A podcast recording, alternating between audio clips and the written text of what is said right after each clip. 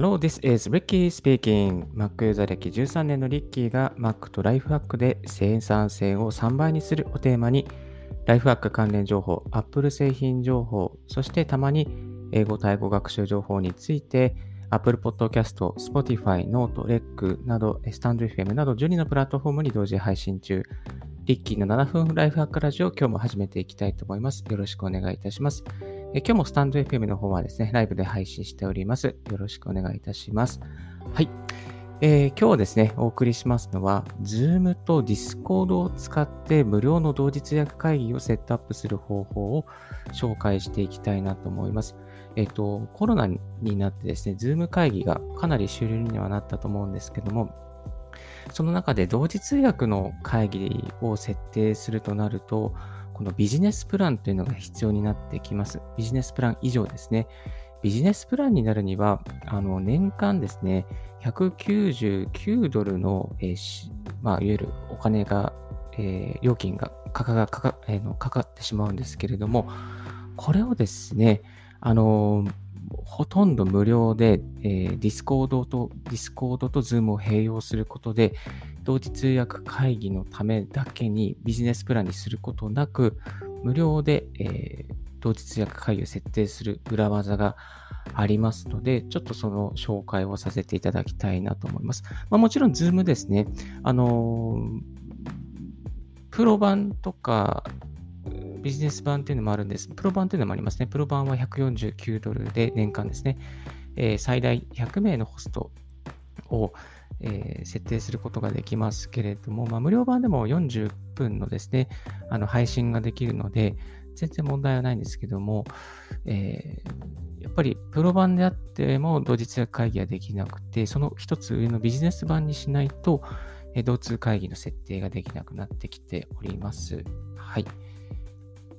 あ、マサさんありがとうございます。こんにちは、リキさんありがとうございます。マサさんありがとうございます。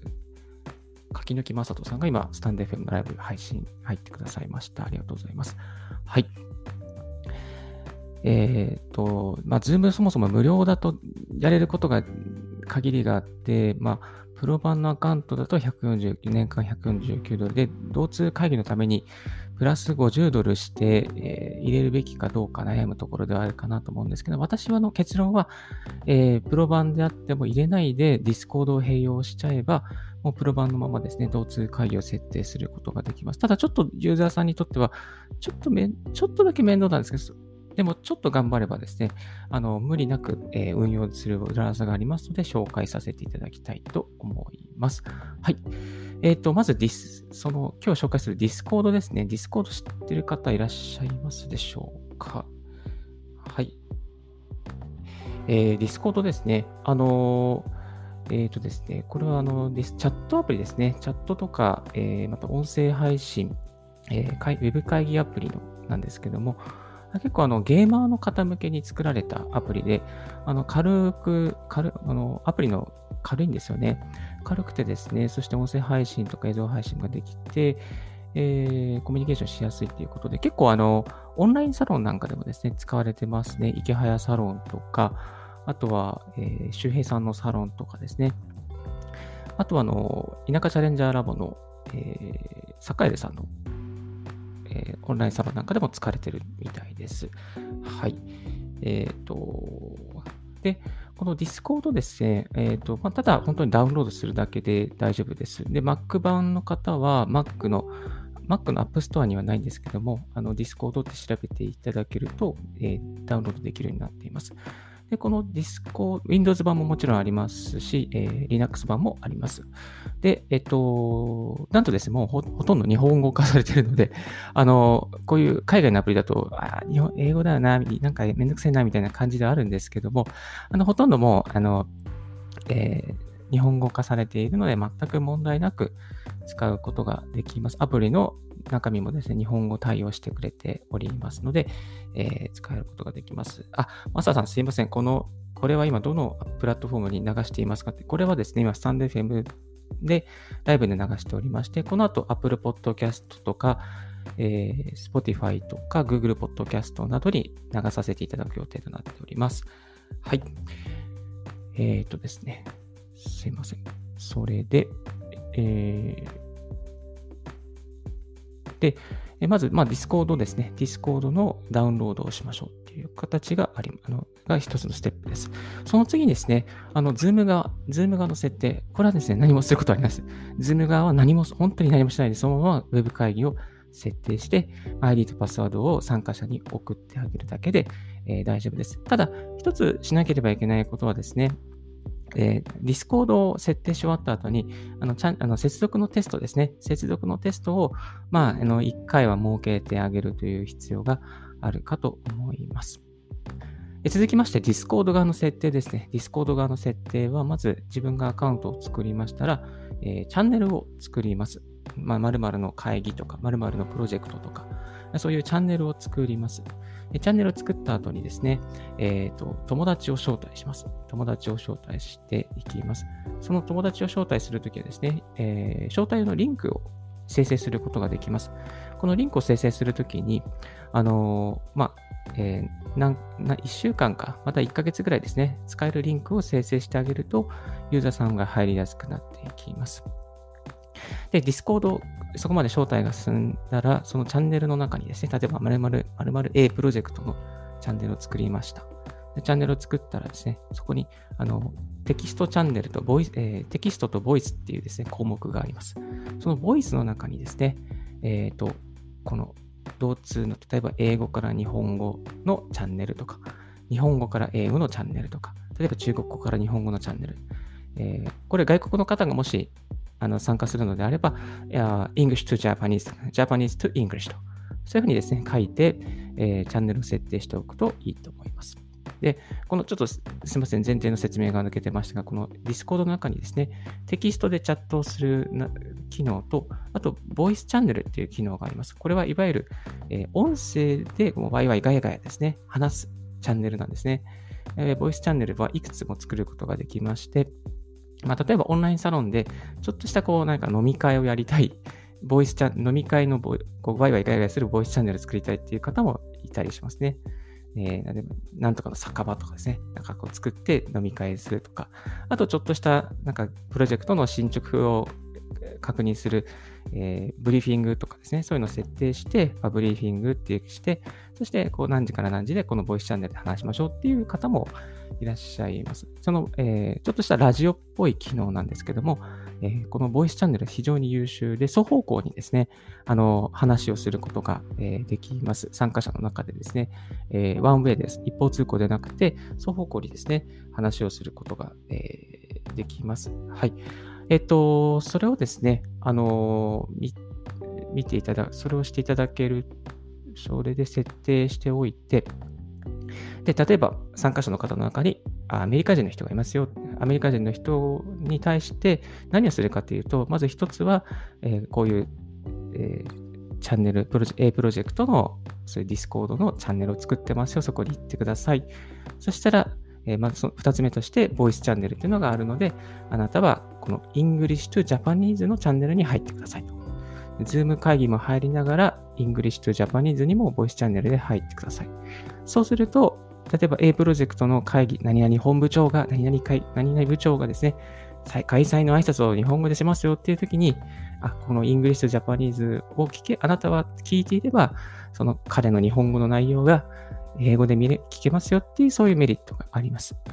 はい。で、必ずですね、えー、この主催者側は、このチャンネル、例えば英語から日本語に、あです、日本語から英語にするチャンネルで、誰を通訳にするかっていうのをアサインしておく必要があります。そうすると、それをしないとですね、あれ？聞け聞けねえよ、リッキーさん聞けないっすよ、みたいな感じですね。あのざわざわガイワイワイガイガイしてしまいますので、必ずあの翻訳者をアサインしておく必要があります。はい。えっと、あ、マサさん、ありがとうございます。えっと、この今話している情報はですね、全部ブログにアップしておりますので、後ほど、あの、リンクを共有させていただきたいと思います。はい。えっ、とですね。えー、まあ、このボイスチャンネルの注意点なんですけども、一度に1人の人が2つのチャンネルを聞くことが、えー、できません。例えば、えー英語から日本語のチャンネルと日本語から英語のチャンネル両方に入ることは、えー、できなくなっています。実際に、まあ、行ったり来たりしながらではないといけなくなっています。はい。あとは事前にですね、最初、先ほどもお伝えしたように、事前に、えー、通訳者のアサインメントのチェックですね。あと音声のチェックですね。しっかりと音声が流れているかということと、あと、まあ、その聞く側の人は、あの、どう、ディスコード上でミュートにしているか、これをですね、確認する必要があります。はい。えー、ですね。そして、えー、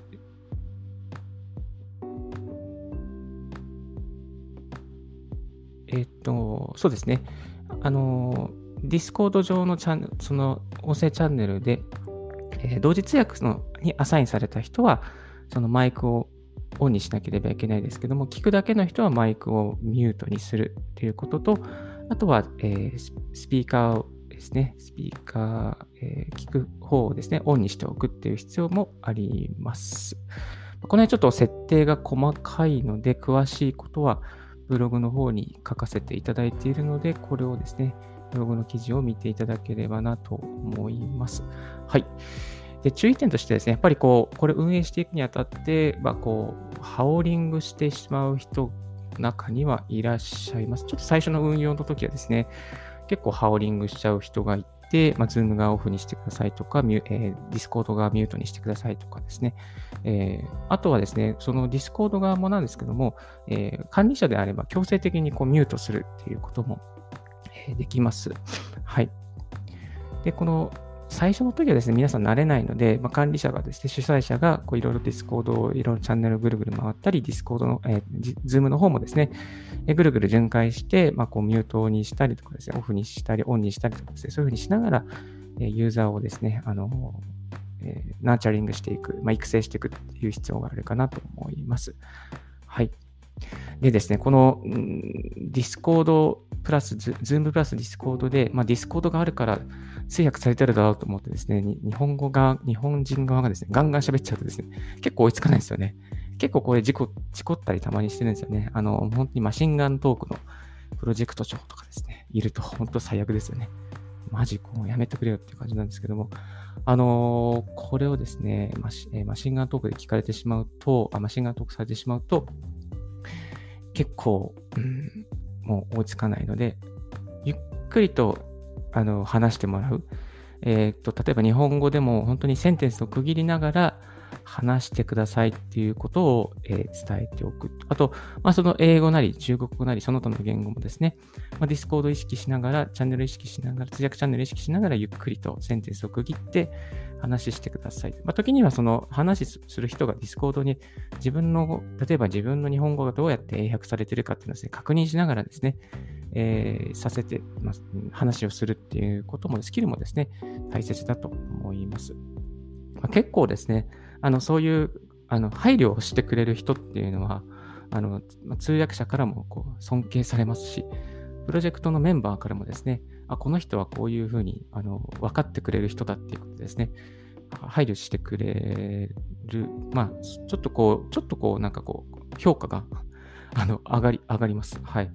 えー、ですので、Discord のその通訳をがあるからといって、マシンガントークしちゃうと、通訳泣かせで、まあ、伝えたいことが伝わらない。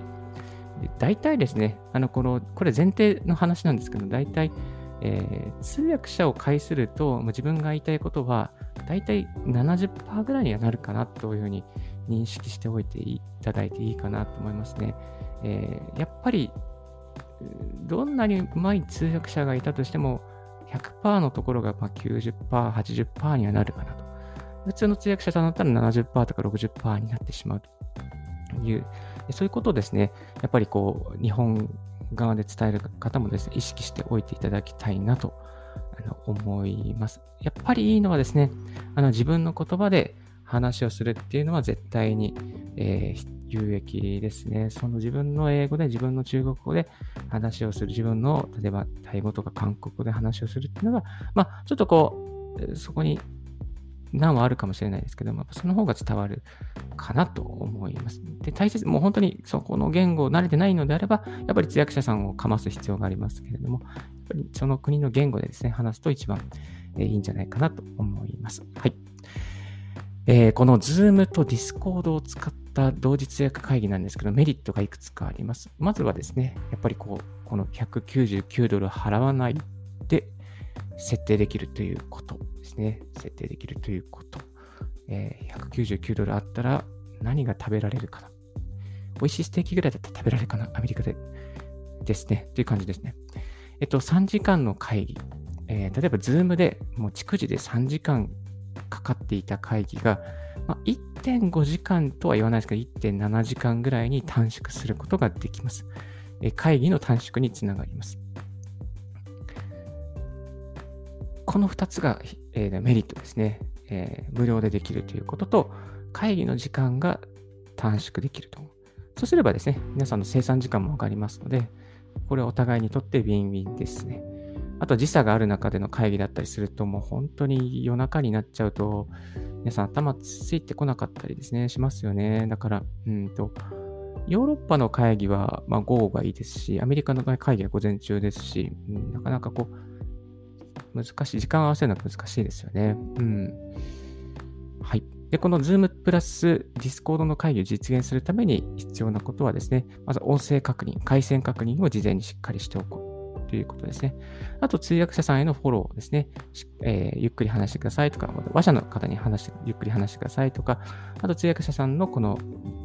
何ですかね、力量に応じて、えー、フォローしてあげるっていうことですね。えここをですね、カバーしておけば、え Zoom と Discord の会議は、ね、成功するはずですので、ぜひぜひこれをですね、挑戦してみていただきたいなと思います。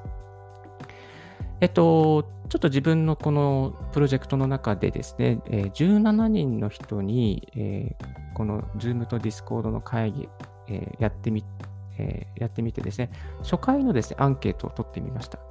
えーまあ、How was, the, how was today's interruption system?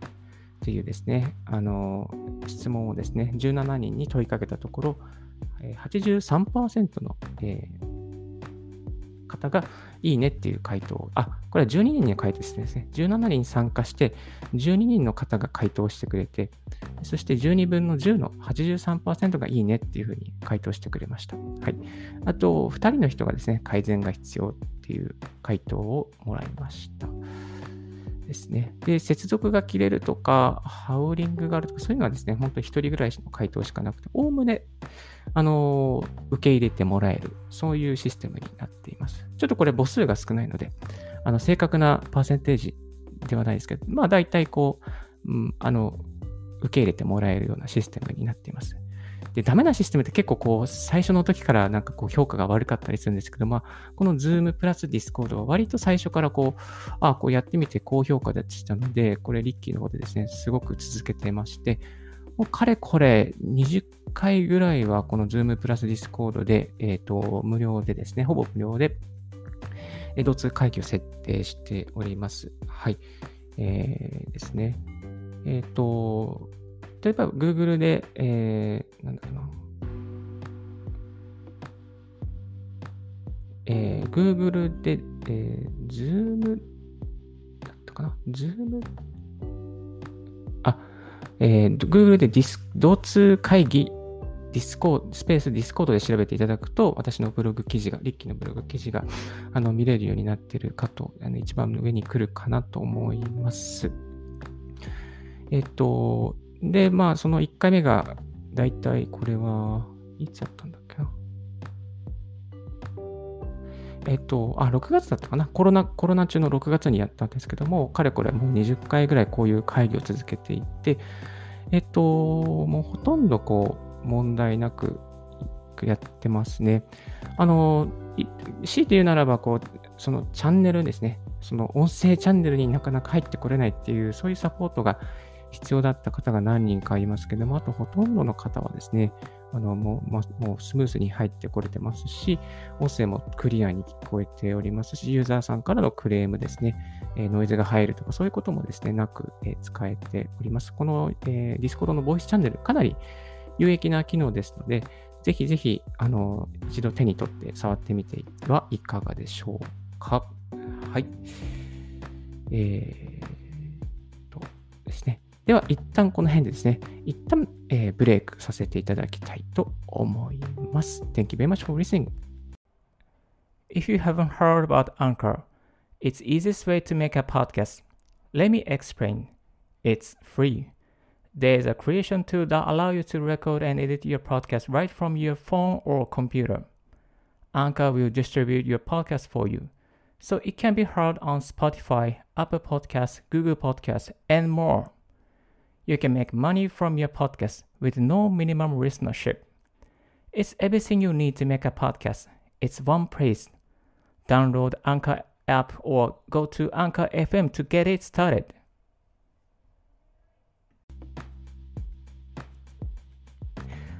はい、ありがとうございます。え今日はですね、Zoom と Discord で無料の同通会議をセットアップするという方法で紹介させていただいております。えっ、とですね、Discord、聞いたことがない方もいらっしゃるかなと思うんですけども、スペルは DISCORD。全部小文字でですね、やっています。で、Discord なんかこう、 Slack、私個人的には、なんか Slack よりも見やすくて、Mac 版のアプリもありますし、まあ、今 Mac のデスクトップアプリでやってます。で、えっ、と、ブラウザー版もありますね。ブラウザー版もありますし、Windows 版とか Linux 版も全部揃っております。日本語の対応も全部されております。はい。で、チャンネルを作るとですね、いろいろとあのテキストでのやり取りとか、えー、ちゃん音声でのやり取りですね。あとは、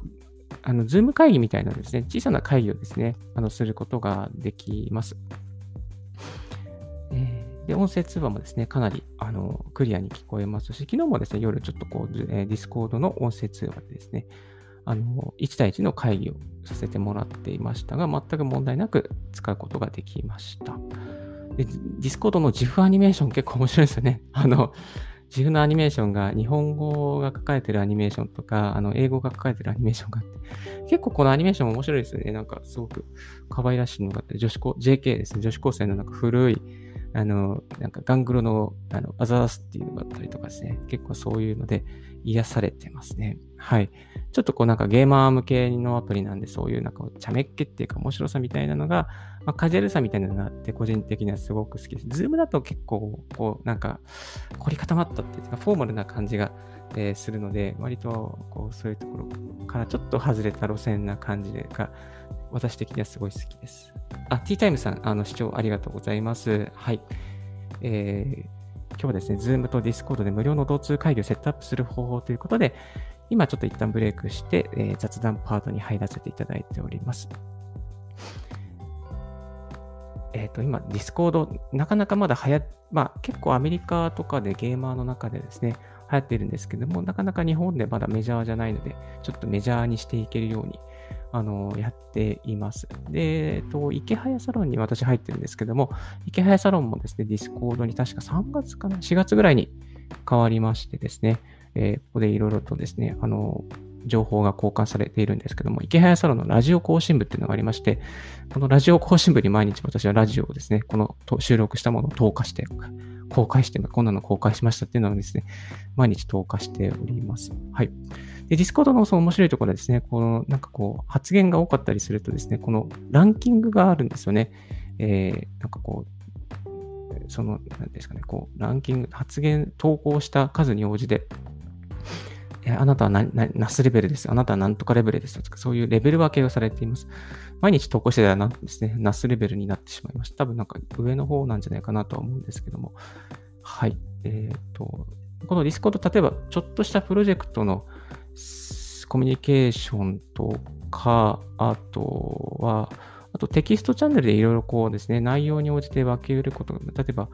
えまあ、そのチャットのチャンネル作っておいて、えー、プロジェクト A、プロジェクト B、プロジェクト C ですね。あと何々について、ファイナンサーについてとか、またスケジューリングについてとか、そういうふうにですね、こう、あの分けることが、えー、できます。あと、チャットの中でもですね、このチャットで全体で共有するけれども、この内容は何々さん宛てです、見てくださいみたいなですね、そういうふうにですね、アットマークで、アットマーク人の名前を入れることで、その人に対してアテンションを張ることができます。うん。はい。で、この Discord の中でドライブのようなですね、共有サーバーみたいな設定はないんですけれども、えっと、1ヶ月確か12ドルぐらいの赤会員になると、えっと、1, つのファイル100メガまで、えー、アップロードだったかな ?100? 違う。100? え、忘れちゃった。100、100かね ?100 か 200? すいません。ちょっと忘れちゃったんですけど、100か200ぐらいですね、あの、のファイルをですね、あの、アップロードできるようになっていたはずです。うん。これちょっと私使っていたんですけど、あまり使う用途がないので、今、無料のユーザーに戻ってしまいました。うん、有料のユーザーになると、あの、より音質が良くなりますし、より絵文字もたくさん増えるというメリットがあります。はい。ですね。でビデオ会議もですね、全くこう、クリアにできますね。音声もクリアですし、あと、 Zoom でやってるような画面共有なんかもですね、できちゃうんですよね。結構いいなというふうに、うん、思っていて、えー、これから Discord もっと流行ってこないかなとにわかには思って、こういうふうにプロモーションをしております。 Discord 側から何か、えー、お金もらってる全くもらってないです。はい。今日はですね、Zoom と Discord で無料の同通会議をセットアップする方法をお伝えさせていただきました。あと最後、もう一つ。あのー、 Lark っていうですね、あのー、こういう Discord に似たようなですね、ウェブ会議、ウェブツールシステムがありまして、この Lark はですね、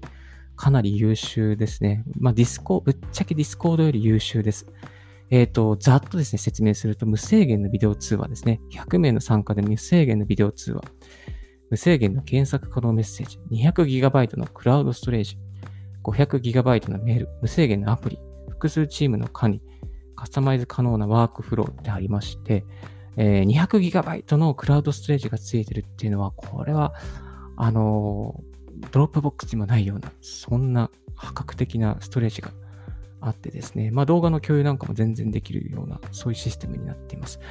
この Lark、これから、で、あの、会議の設定とかですね、あの、会議の調整もでき、カレンダー共有して調整もできるし、会議の設定もできまして、こっちの方もですね、かなり、かなり有益な内容になっています。えラークですね、LARK、シンガポールの会社が運営してるみたいなんですけども、これもあの、ウェブページで日本語化されていて、えー、Mac 版があったり、え Windows 版もあったりしています。このラークについてもですね、まだまだちょっと調べきれていないので、今回はあの最初のタッチベースだけなんですけども、ラークについてもこれからちょっと使ってみてですね、詳しい内容をまたレビューして紹介していきたいなと思っております。はい。いやー、これ便利なツールいろいろあるので、なんで、どれを使えばいいのかね、わかんなくなるんですけども、まあ、この Discord はまず最初のチャットの導入としてですね、えー、わかりやすいですし、またあの、なんですかね、インターフェースが本当にフレンドリーで、ちょっと茶目っ気があって、えー、面白いですので、まあ、ぜひこれを、まずはディス、まずは Discord を触ってみてもいいんじゃないかなと思います。ちょっと Lark はその後にでもいいかなと思います。はい。それでは、今日今、スタンド FM ライブで、えー進めておりますけども、今日はこの辺で、えー、終わらせていただきたいなと思います、えー、今日のラジオはいかがでしょうか？少しでも役に立ったなと思う方は、ポッドキャスト、スタンド FM のチャンネル登録をよろしくお願いいたします。リッキーブログ、ツイッターも毎日更新しております。質問、こういうことを聞きたいというリクエストがありましたら、ツイッターまでご連絡くださいませ。Thank you very much for tuning in Ricky's Radio on Podcast. This Ricky's Radio is brought to you by ブロガーのリッキーがお送りいたしました。Have a wonderful and fruitful day. Bye for now.